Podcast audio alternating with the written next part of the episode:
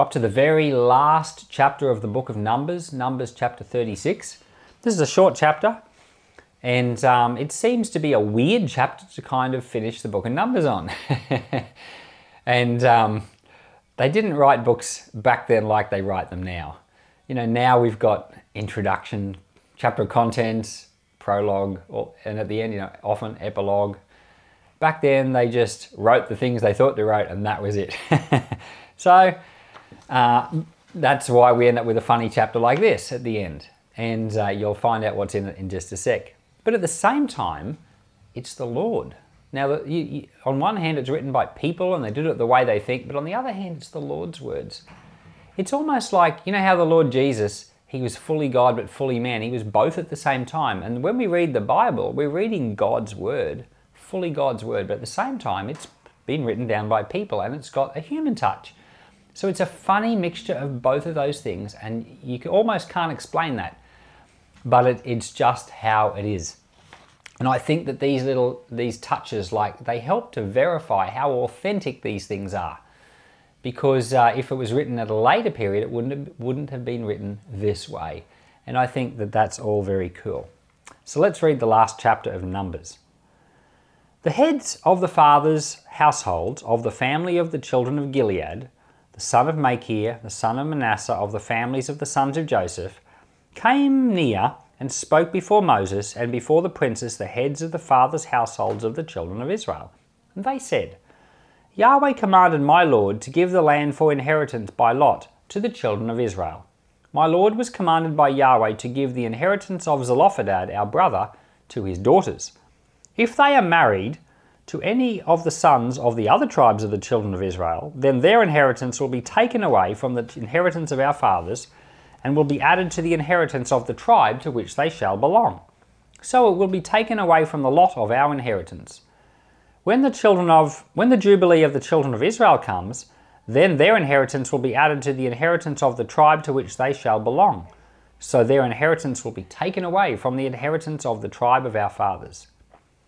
Moses commanded the children of Israel according to Yahweh's word, saying, The tribe of the sons of Joseph speaks what is right.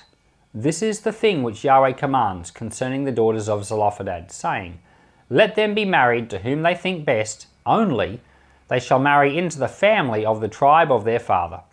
So shall no inheritance of the children of Israel move from tribe to tribe, for the children of Israel shall all keep the inheritance of the tribe of his fathers. Every daughter who possesses an inheritance in any tribe of the children of Israel shall be wife to one of the family of the tribe of her father, that the children of Israel may each possess the inheritance of his fathers. So shall no inheritance move from one tribe to another tribe, for the tribes of the children of Israel shall each keep his own inheritance.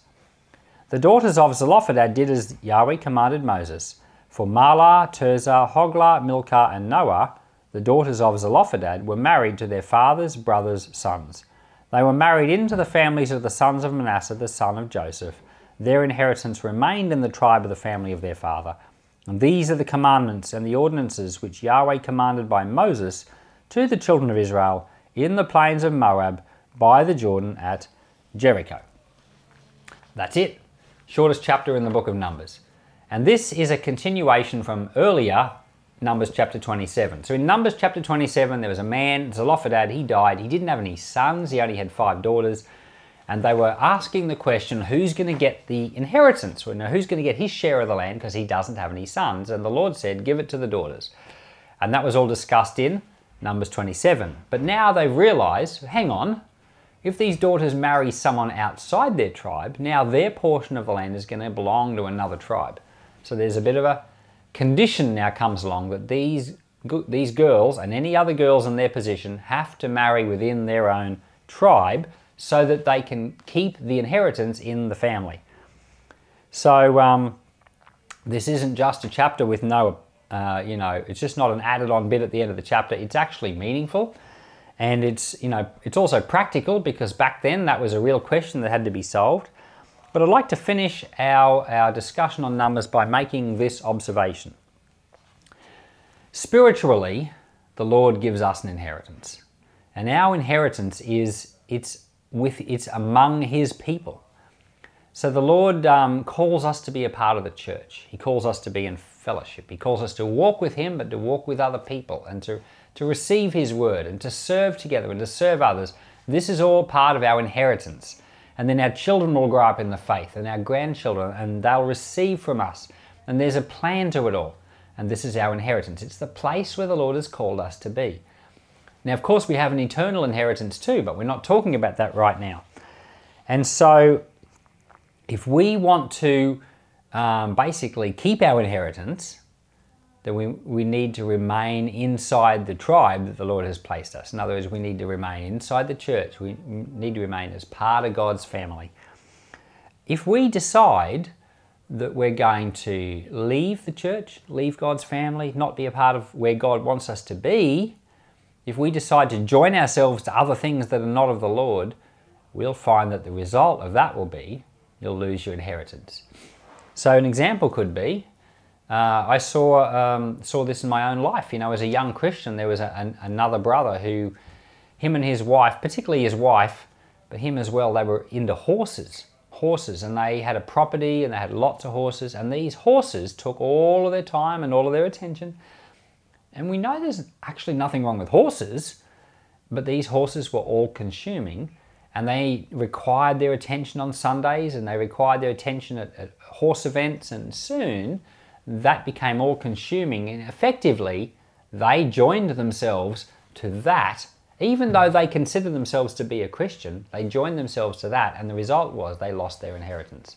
They lost all the blessings and the benefits that would have come if they had decided to be joined fully to Christ and fully committed to that. And that's what we have to do. We have to be fully committed to Christ, and anything else in life that may be a hobby or an interest, which could be horses, or it could be chess, or it could be, you know, sport, or there's lots of things people do. These are additions to life, and we'll invite the Lord into them so that they serve him. We don't serve them.